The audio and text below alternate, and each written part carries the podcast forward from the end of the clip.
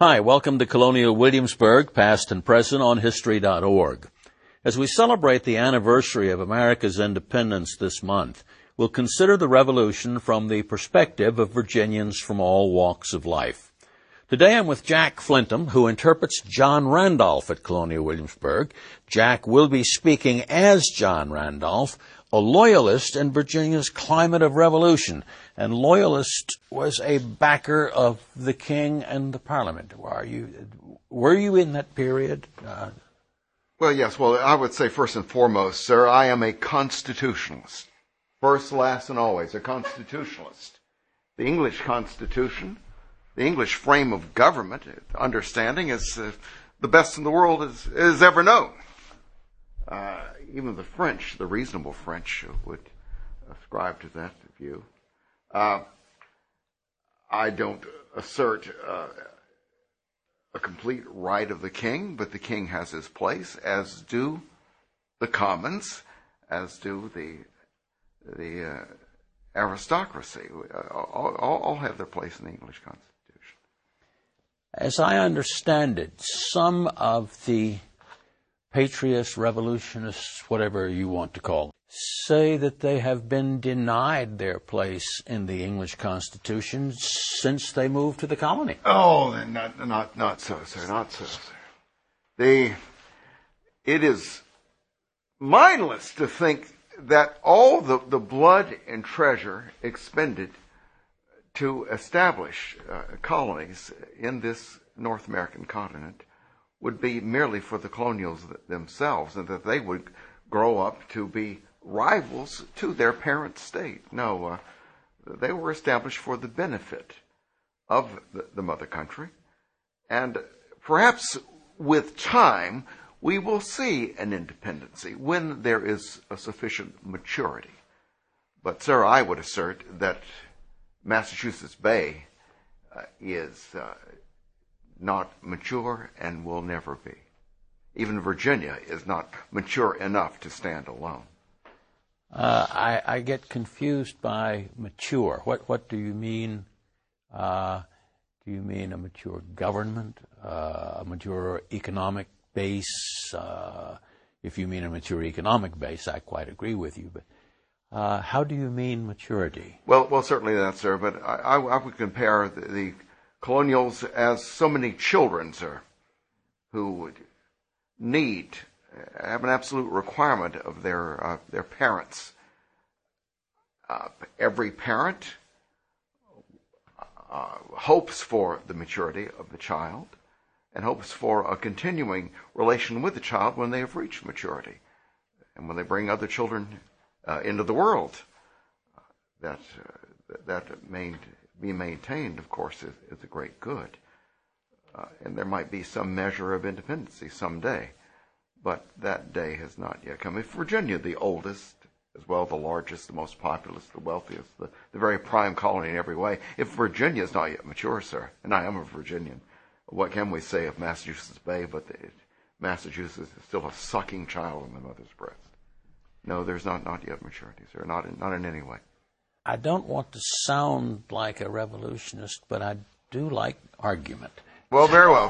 Go on. So I would I would guess that the Massachusetts Bay and certainly Virginia before uh, would assert that they are very mature and that they know what they're doing and they have not been treated as they should have been treated under the English Constitution.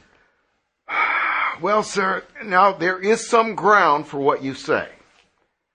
Ah, and uh, sometimes I thought myself that if we were always treated as the freeborn Englishmen we are here, then there would be much less trouble than there now is. Well, there are those at home who see us as merely a source of uh, tax revenue, I suppose. But let us not forsake the very good for the sake of an unattainable perfect. No, our lot is, is not one of perfection there may be some who who view us as, as less than we are. Some who may view us as not on a par with, with other subjects of the king across the sea. But let us be mature enough not to uh, not to, to, to so chafe under their disregard that we forsake our place in the greatest empire the world has ever seen. surely there is uh, much of benefit in being a part of this world spreading empire. World spreading my word. I suppose we could be compared to, to ancient Rome, but that would be to low rate us. For the Rome of the Caesars was never so great as Great Britain is today, planted now in every corner of the globe. Planted on every corner of the globe, not always happily. Uh, there have been some difficulties. How do you see the difficulty in the colonies playing out? Well, sir, I am candidly less hopeful today than I was a while ago. Less hopeful for my brother, who I esteem the first man of Virginia in every way, Peyton Randolph. My brother favors this congressional business. And I see a Congress now as provocative, not at all a cure for our ills, but only salt in the wounds. No, let us uh, draw away from the precipice before we fall headlong into the abyss. I am less sanguine about the avoidance of further trouble now than I was a while ago. Uh, formerly, I never would have believed that, the Peyton would have, would have favored such a, a confab, but he does. He does indeed. Uh, well, you and he have had very similar careers. You both went to England to study law. Did, sir. It, and for that reason, uh, my word, we were products of the same, the same marital union. Susanna Beverley Randolph and Sir John, both educated at William and Mary College, both called to the bar at Middle Temple, both having served in some of the, some same offices here in Virginia, high and low. You would think that, that, that all conspire to have us view the world in the same way. Now, for that reason, perhaps I was blinded, and by my affection for my brother, blinded to the fact that, that he could have gone so wrong. How is it that my brother could have uh, taken up this, this, present infatuation for a Congress and this, this protest? I, I and I will bet he occasionally asked how his brother could have been so blinded to the needs of the new colony. Oh, no, sir. I, I, I only speak the truth. I, I, I think any fault lies in my brother. I think perhaps it is his digestion. well, it could be, I suppose. I love my brother, sir. Make, make no mistake. I love my brother. I merely despise his error, and his error takes this form a Congress the most melancholy prospect in my 46 years of experience. What other avenue might he have if he believes, as do you to a degree, that the full rights of Englishmen are not granted to those Englishmen who are in the colonies? Petition, remonstrance, letters, sir. Simple letters. Or, more personally, sending off agents to, to make a more personal plea. Let agents go across the sea. But, but this, but to, uh, to assemble in a Congress, sir, uh, this, not, not, good at all, sir. Well, a Congress does not have to do anything. Uh, they could meet and talk and break up and come home. And I hope, sir, that that, that will, will be the case. But you don't believe it? No, sir uh, for they met once and they intend to meet again. And I, uh, I fear, sir, that uh, there could be greater trouble. I'm afraid protest has become a, a fashion, and some men are, are, are willing to forsake. Again, I say the very good, our present situation, as part of this uh, world-spreading empire of Great Britain. Or some men are willing to to sacrifice the very good for the sake of the unattainable perfect. We are men, sir. We are not angels. Our relations, one with the other, our, our governments will not be perfect, only very good. And I think very good is perhaps good enough at this time. For the sake of our children, our children's children, and generations yet, yet, yet unborn, let us maintain our physician as it now is, sir. Let us not be uh, quick to adopt these innovations.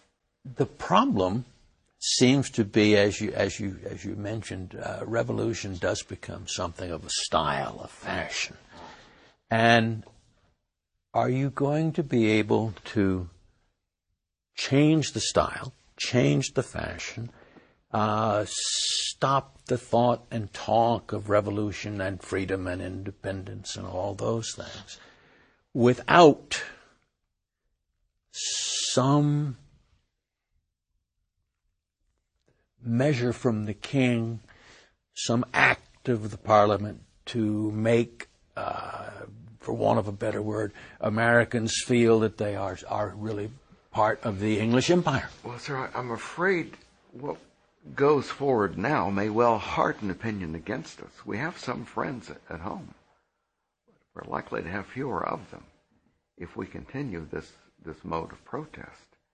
If we uh, will meet in a Congress on one day, perhaps on a future day, some will think that some union of colonies is possible and independency. And that, sir, would be a formula for self-murder. I remind you, sir, as King's Attorney General of Virginia, that self-murder, suicide, is a felony. Difficult of prosecution, I warrant, but uh, I, I, freely admit that uh, the successful suicide will not be prosecuted. But, sir, will men wish for their ruin? Will they not think, if not of themselves, of their children, of those who come up after? I, I cannot imagine, sir, that our, our lot will truly be improved. And I, I cannot imagine that any success can come of any, any collection of discontented colonials uh, banded together against that great military might, sir. No, sir. Let, let us lay aside all question of loyalty, of tradition, of, of, of English language, of of an English church established here in Virginia and, and in every southern dominion. Let us lay aside uh, Shakespeare. Let us lay aside everything that, that, that combines us and merely speak about power. And, sir, there's a great deal of power in Great Britain, great indeed, and very little here. And I would assert that there is no prospect of success whatever. It would take a miracle, sir for any collection of Americans to be successful in any struggle, in any uh, struggle involving armed combat with Great Britain. For that to be successful, sir, oh, it would be a miracle indeed. That's Colonial Williamsburg, past and present this time, with Jack Flintom portraying John Randolph. CheckHistory.org often will post more for you to download and hear.